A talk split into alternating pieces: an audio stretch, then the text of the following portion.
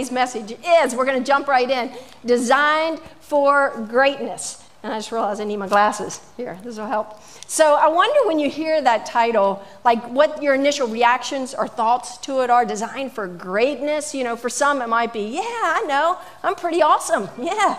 You know, others it might be, I don't think so, not me. You got to be kidding. And still others it might be like, it kind of sounds like a lot of work. Not sure I'm really interested in that. When you think about greatness, there's just this wide range of ideas and opinions on the topic. I mean, what makes something or someone great? Years ago, Tony the Tiger said Frosted Flakes were great, right? What made them great? Ted Lasso says that Nate is great, right? Nate the Great. I'm considered a great aunt, and I did nothing to make it to that status. My niece had a baby, and upon her having a baby, I went from just regular aunt to great aunt. I didn't have to do anything. It's pretty cool. So what makes someone great? Well, you know, I asked Pastor Randy this question, like, so not counting Jesus and not counting Pastor Pete, who would you say are the greatest men to ever live? He said Willis, Percy, and Eugene. You see, Willis was the inventor of the air conditioner, Percy the microwave, and Eugene the remote control. Three really important things to Pastor Randy. So they're pretty great people in his opinion. Lucky for us, though, Jesus some 2,000 years ago, he answered this very question for his disciples, even though they weren't asking the question. Because, you see, they thought they already knew all there was to know about this thing called greatness. And in the Gospel of Matthew, in the 20th chapter, it tells this interesting incident where the mother of two of Jesus' disciples, James and John, mom comes to Jesus and she asks a favor. And the favor was this. She says, "In your kingdom, please let my two sons sit in places of honor next to you, one on your right and the other on your left." You see, just like many Jews of that day, this mother, she thought that Jesus had come to overthrow the Roman government of their day, that he came to actually make Israel great again. So mom wanted her boys to have positions of honor and greatness in this great kingdom that Jesus was going to usher in, overthrowing the Roman government. So Jesus, he replied to her, and he replied to her sons in this way. He says, "You don't know what you're asking. Are you able to drink the bitter cup of suffering that I'm about to drink?" Because you see, in just a short time, he was going to go to the cross and be crucified. And James and John, you know, the ones who had sent mommy to talk to Jesus, they said, oh, yes, we are able." Now, the other disciples at this point, they become rather indignant. They're a little bit ticked off. You know, what are James and John and their mommy trying to pull here? So Jesus, he rallies them all together, circles them up, and he has one of his teaching moments. And it's on this topic of greatness. And he says this to them. He says, "You know that the rulers of the Gentiles," and the Gentiles was just anyone who wasn't a Jew, so they weren't following the one true living God. "You know the rulers of the Gentiles, they lord it over them, and those in high positions, they use their authority over them." He says, "It must not be this way among you. Instead, whoever wants to be great among you must be your servant." And with that, I can just imagine that the disciples were probably having one of those moments where they're like going, "Man, there he goes again, not making any sense at all. If we want to be great, we have to be servants. That's not how it works, Jesus. Everybody knows that being great is about having servants, not being a servant." But you see, Jesus was explaining to them, and he's explaining to us today that our ideas about greatness are simply wrong. Matter of fact, they're upside down. And so we can either continue moving in the path that we think leads to greatness, or we can adjust and we can start moving in a new direction, even though it may not make a lot of sense at first. You see, it's kind of like a movie, a really old movie, back from 1972 when I was a kid. Movie scared me to death, Poseidon Adventure. Should have been called the Poseidon Nightmare. And in it, there's this big cruise ship that hits this huge storm, and the ship completely flips over. An air gets trapped and it causes this huge ocean liner to just kind of float upside down. So in all the panic and the confusion, the passengers, they tried to save themselves by following the steps to the top deck. The only problem, that was 100 feet under the water. They went the way that seemed right, but it led to death. The survivors were the few that they did what didn't make sense. They went the opposite way, following the steps that led to the hull of the ship, which actually was above the water where they were rescued. And folks, that's just such a powerful image, because so many of our ideas about life are like the Poseidon cruise liner. They're upside down. They're upside down. But if we will choose to follow God's ways, even when they don't make sense to us, we will discover and experience a kind of life that Jesus himself said that he came to give us, and it was this. In the Gospel of John, he says, "I've come that they may have life and have it to the full." Here's the problem. Here's the problem. So many people today tend to have this kind of, again, mixed up idea of how Christianity works, of what it's all about. See, a lot of people tend to think this. If we were to put it into a formula, God makes up random and weird stuff, plus I go along with it, and if I do, I get blessed. You know? In other words, if God wanted to, he could have said, if you want to be great, all you need to do is eat a bologna sandwich every day. He's God. He can make up anything he wants, right? And I would be great because I love bologna sandwiches, especially a fried bologna sandwich. That's when you're really getting it, right? Simply because he's God and he can make up whatever rules he wants to make up. If you missed the last Bible Institute Pastor Randy did a few weeks ago, it's on our YouTube channel, and I so strongly encourage you to go watch that, because in it he lays out so much for us about how God works. A big point he made that night was God's ways are rational. They make sense. They are not random. They are not arbitrary. When Jesus, what he said about greatness, it actually makes total sense, because he was explaining how you and I are divinely designed. Divinely designed. And when we live according to our design, we experience a life that is absolutely to the fullest and the best that it possibly can be. So here's a much more accurate equation for what the Christian life is all about. God lovingly reveals truth to us. He reveals truth to us about himself, about ourselves, about life. Plus, I believe him. I believe what he says, so I trust him, and I follow those ways that he lays out. And it's then that I experience life to the full. Life to the full. When you and I live according to the way that we've been designed by a good and a loving creator, then we experience something that the scripture calls the life of God. The life of God. Pastor Randy shared a verse last week, and then he sat in my office this week and talked to me about it. And there's this little phrase tucked in this verse that is so easily overlooked and so easily missed, but it's so powerful. And it says it's from Ephesians, the Apostle Paul speaking. And he says, "No longer live as the Gentiles do, in the futility of their thinking." The way that they think is off. They're darkened in their understanding, and they are separated from what?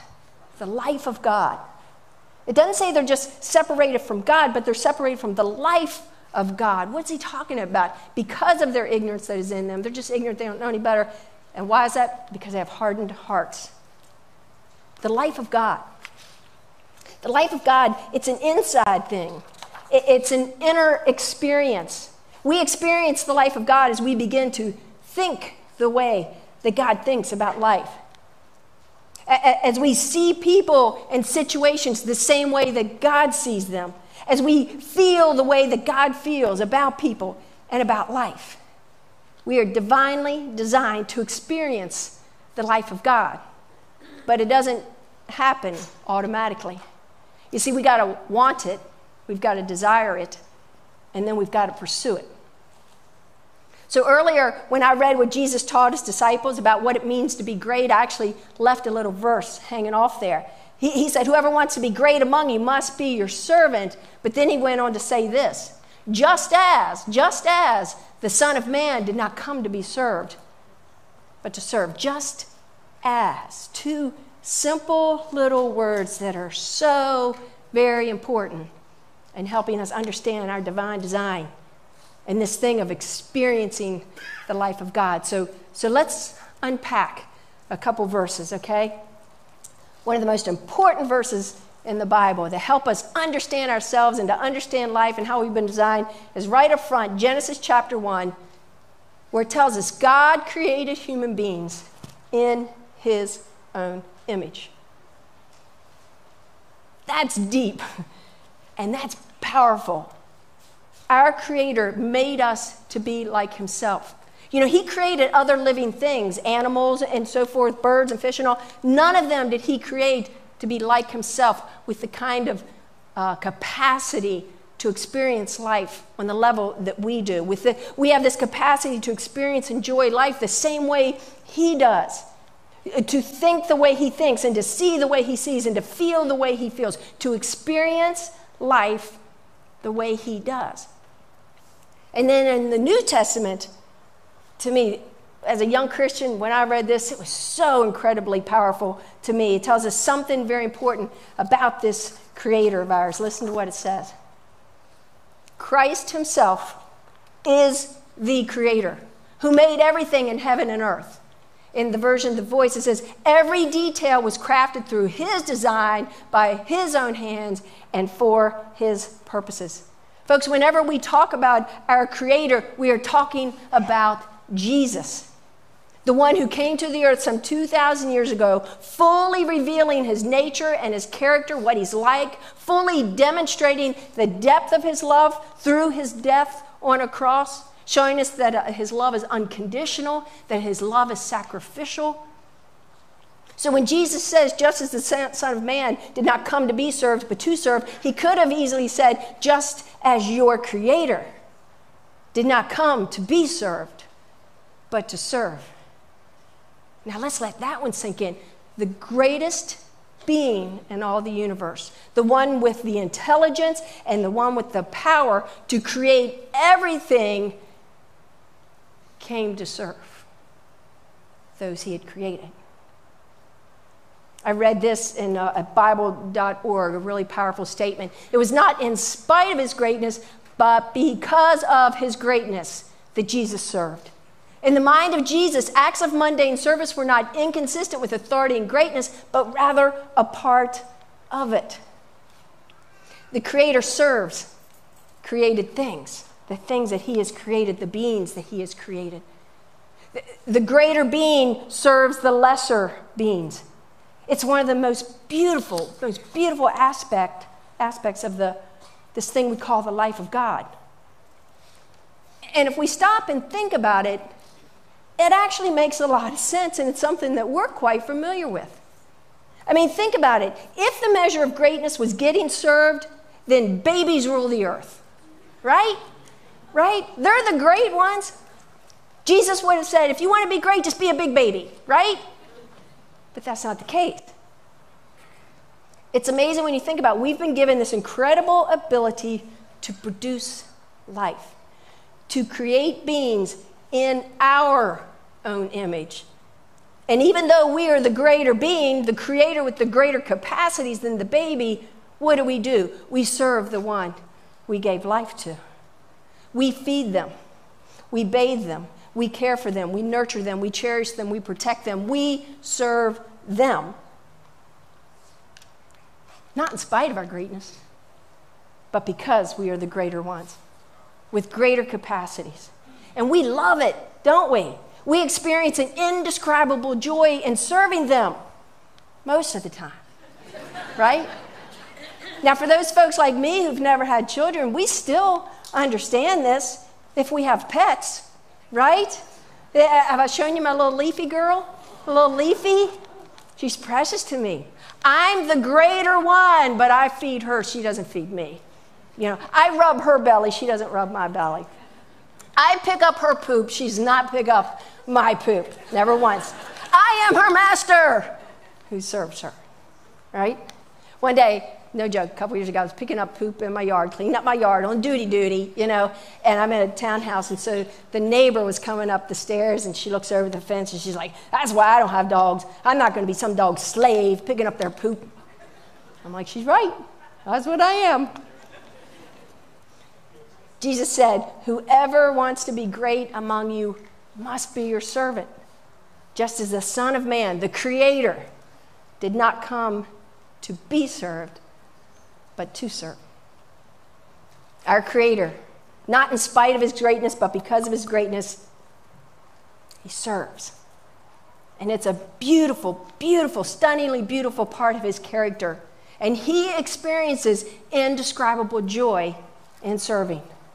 And we folks, we are created in his image. So we are created to serve. We experience the life of God and an indescribable joy when we serve. Matter of fact, it is so integral that if we choose not to serve, it is impossible for us to experience the life of God. But without serving, we will never know what it is to think the way he thinks. We will never know the way it feels to feel the way he feels, because it is an integral part of our divine design.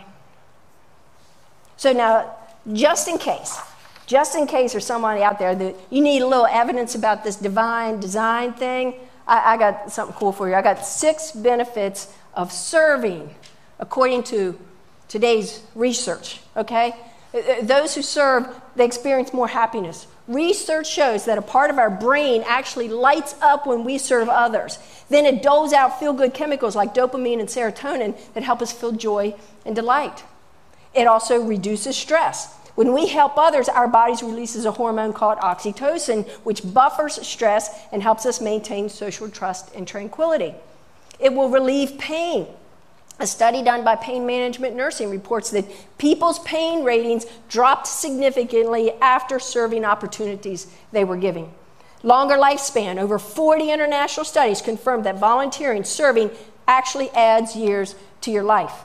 It lowers blood pressure. A study of Psychology and Aging found that adults over 50 who served were 40% less likely to have hypertension than those who didn't. And then it reduces mild depression. A study of alcoholics going through AA points out that those who volunteered to help others were twice as likely to stay clean a year later, and their depression rates were correspondingly lower as well. Does anyone else think it's pretty cool when today's science catches up with what God said thousands of years ago about us? I love that. And I love that we have the capability in science today as they discover things, and it's like, well, that's what God's word said. Thousands of years ago, he already told us. We are divinely designed to serve. And it's our pathway to experiencing the life of God. Now, the Apostle Paul, this is really cool because he takes this truth and he goes even deeper with it for us. You see, within the divine design of humanity, it's not just this broad kind of thing like, yeah, we're created to serve. God actually made it very personal for each one of us. He has given each one of his followers a divine purpose and a divine function. So the Apostle Paul talks about this divine purpose in Ephesians 2:10. He says, for we are God's handiwork. In other versions it says his workmanship or his masterpiece, the idea that he's the one who's done the creative work on us. He's put us together.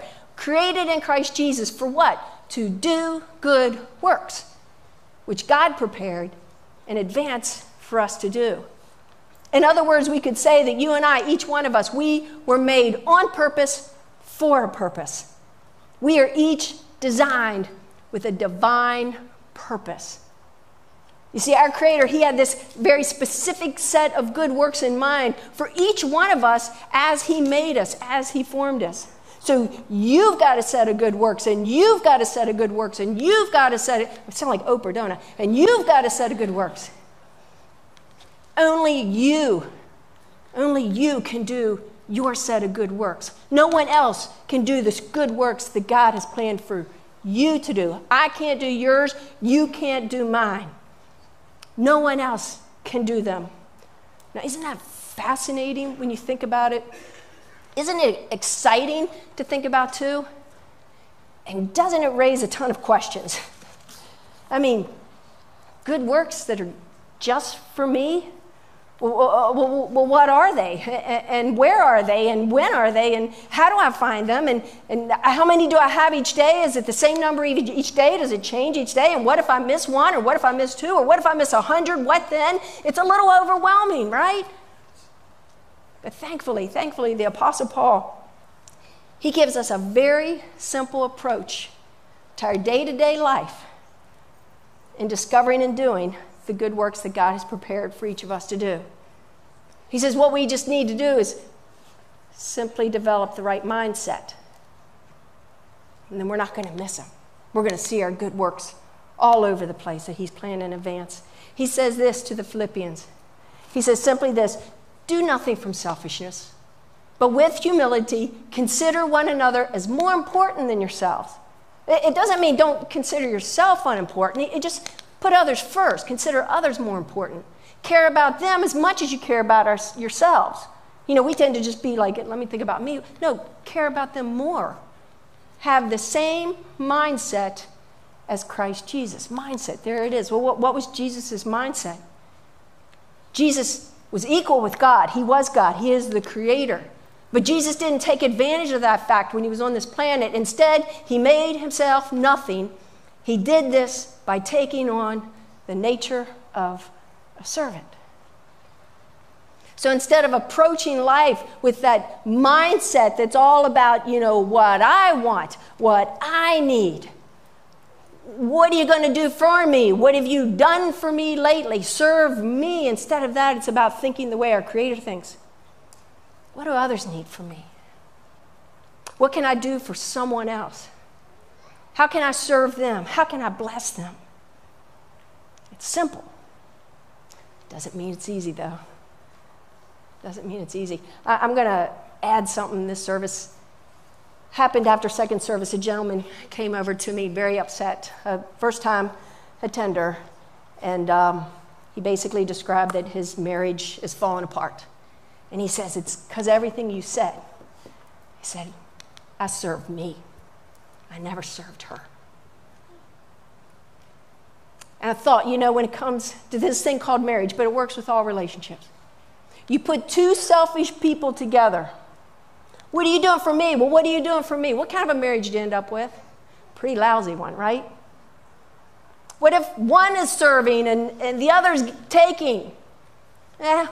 Might be a little bit better, but it's not balanced. It's not healthy. And it's still going to have a lot of problems. What if you put two people together who every day, what can I do for you today, honey? And the other one's going, well, what can I do for you? Totally focused on the other. What do you have? You have this beautiful, strong, and healthy marriage. So just, it makes sense, right? What Jesus is telling us, it makes sense in our relationships. If we're givers and servers, we're not going to miss out if we're in healthy relationships. And that's what God intends. So the man just broke my heart. He, big, tall guy over there just bawling his eyes out. He says, because I wasn't serving her. It was all about me. There's a woman by the name of Cheryl Buckholder. She's a Christ follower, and she was once the CEO of Papa's Louisiana Kitchen. And so she did this interview, and it was recorded. And she talks about this mindset. Listen to what she says. She says, the Bible verse that's on my calendar every day is Philippians 2:3. It's the one we just read. Because I haven't found one that's more paramount to how I want to lead. Want to lead my family. And in my work as well, all of life, not just part of my life. Do nothing from selfish ambition, but in humility count others more significant than yourselves. I think I missed one. Can we go back? I really like the choice of words around counting others more significant than yourselves. Again, others first. I believe that we're all born with an inner 2-year-old, and we'd really like to be laying on the floor, kicking and screaming because we didn't get the candy bar we wanted. It's pretty hardwired that we're self-absorbed little people, and we learn to fake it well, but we're still pretty much that 2-year-old on the inside. I find that biblical perspective really challenging in every aspect of my day, how I'm spending my time, the decisions that I make, to put them through a filter of whether I'm thinking about myself or I'm thinking about others. Powerful, right? It's all about a mindset, how you're approaching your day, how you're approaching every part of your day and every place of your day. Who would admit to having a little inner self-absorbed toddler inside of you? I think we all do, right? The truth is we all do a really great job of serving ourselves. I do a really good job of putting myself first. I do a really good job of taking care of myself and my own needs, of protecting myself, of pursuing my own happiness. It just comes so easy and natural. It's like it's the default setting in my brain to serve myself. So carrying out my divine purpose to do the good works that God has prepared each day for me means I'm going to have to fight the toddler in me. Put that toddler in the corner. You know what I'm saying? Time out. I'm going to have to fight. I'm going to have to go to battle. And folks, it is so important that we fight this battle against being so selfish, because it's a pretty big deal. There's a pretty high price that we pay when we live to serve ourselves. One is relationally, like the gentleman I met, but there's something even more. You see, not only do our systems not function properly when we're being selfish instead of serving, but some really unpleasant words begin to characterize us. Words like this: we become uncaring, inconsiderate, insensitive, impatient, critical, manipulative, harsh. You know, the image of our Creator, it gets marred, it gets unrecognizable, it just gets buried under our selfish and our self-serving ways. And so we become very unattractive, not so great people. We're designed for serving others, first and foremost, not ourselves. And that's why through serving others, we're not only healthier people, but we're changed. We're changed people. It's through serving that we are transformed into beautiful people, attractive people, really great people. You see, when we regularly do good works, we become good people. You know, when we regularly do kind things, we become kind people. When we do considerate things, we become considerate people. When we do thoughtful things, we become thoughtful people. When we do generous things, we become generous people. And when we do loving things, we become authentically loving people. We are changed, but it's only in the doing. It's in the serving. There's a woman named Deborah Barr. I had read her book, and she was once a commissioned officer in the Army, and she personified just the common stereotype of being just rigid and unfeeling, but then she comes to Christ. So she said that there was this annoying woman in her office who just drove her crazy with all her whining and all her complaining. So her way of dealing with this, I'm just going to avoid this woman. You know, how many, that's what we do. I'm just going to avoid her. But then again, she's a new follower of Christ, and she learns about serving others. And so she opened herself up, and she said she began to serve this woman. She served her by listening to her and by praying with her. And she wrote in her journal one day, "I feel like God has rearranged my DNA, and it is the most incredible feeling." She was experiencing the life of God, thinking the way God thinks, feeling the way God feels.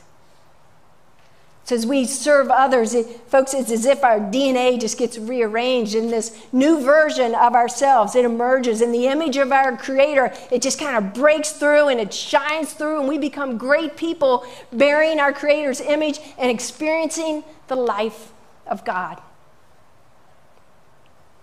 Along with our divine purpose, our Creator has also designed each of us with a divine function as well. You see, when Jesus was on the planet, he said this to his followers at one point. He says, "I will build my church, and all the powers of hell will not conquer it." I'm going to build my church. Well, what was he talking about? Was he talking about a building, a structure? No, not at all.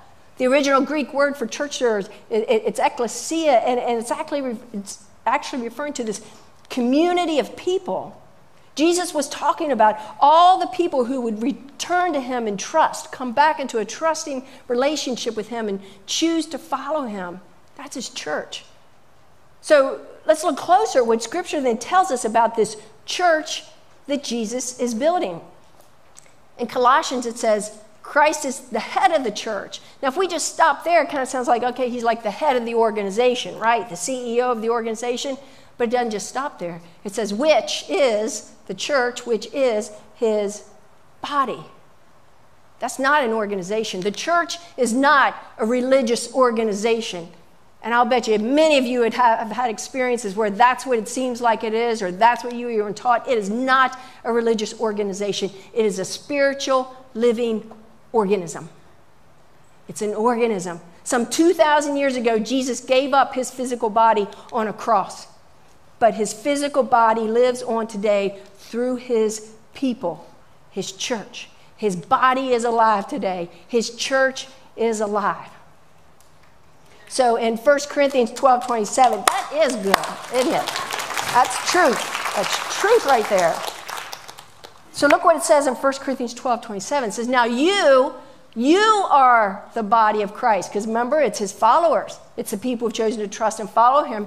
And it says, and each one of you is a part of it.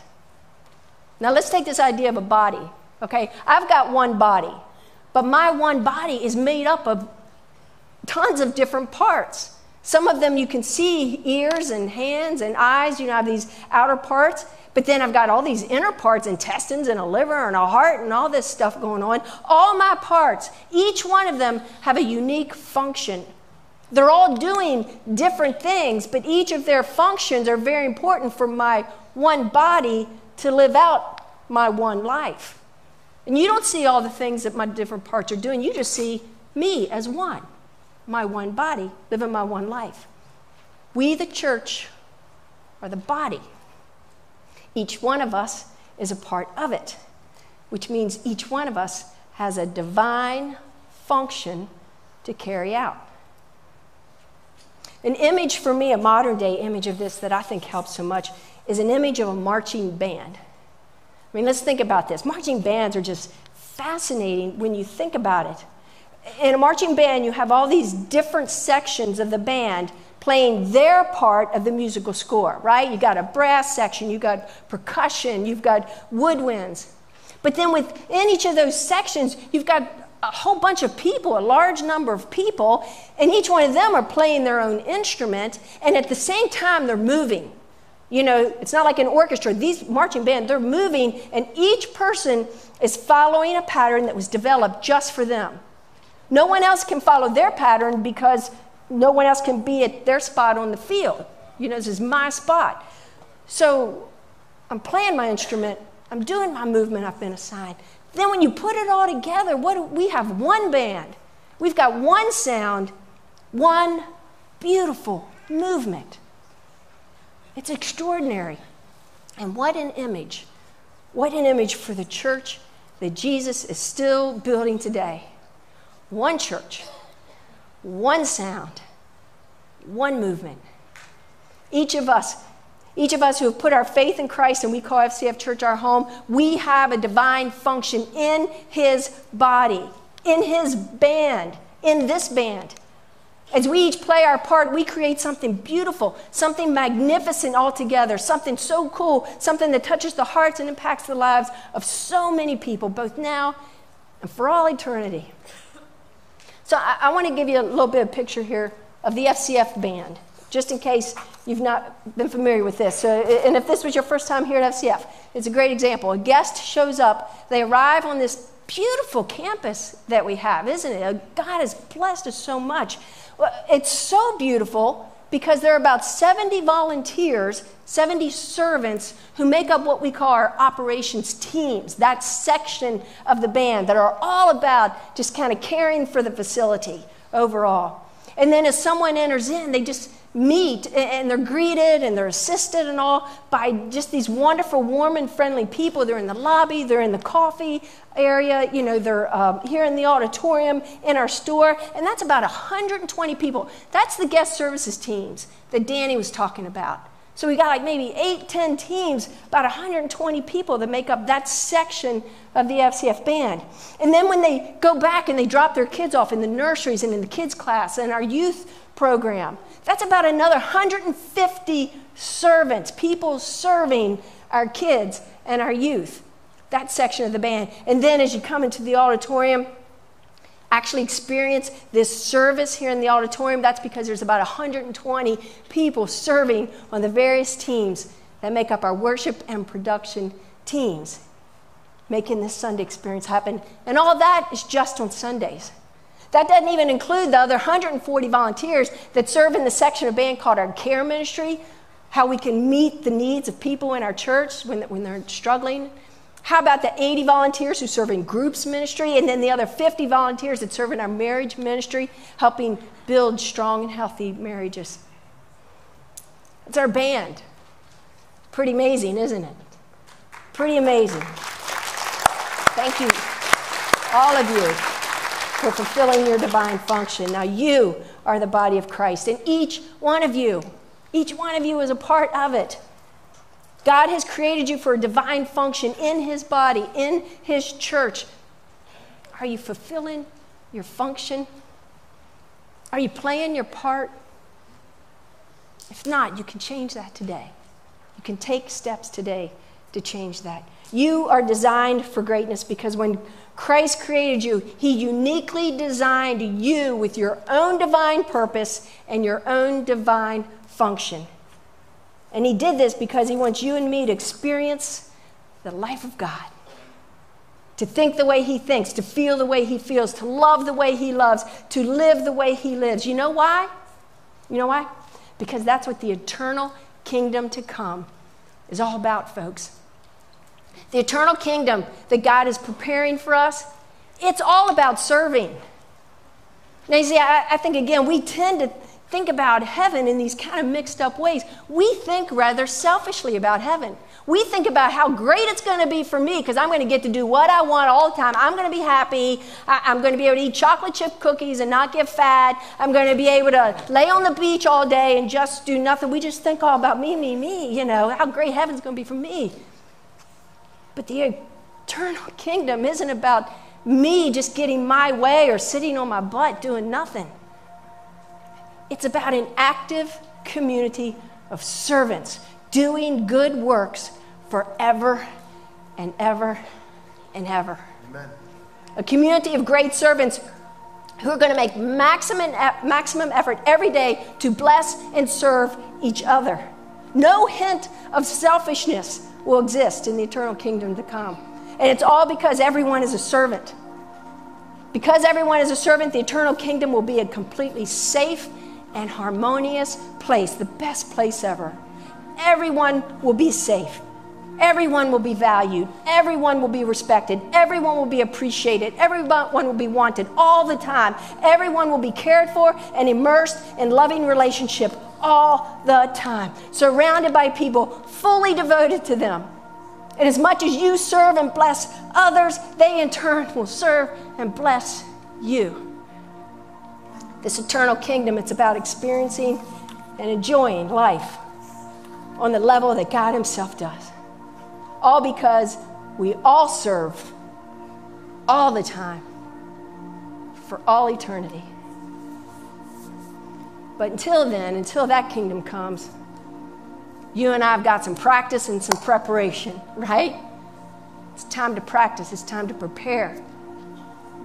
So I hope as we close out, I'm just going to give you 2 action steps that I hope that you'll consider taking.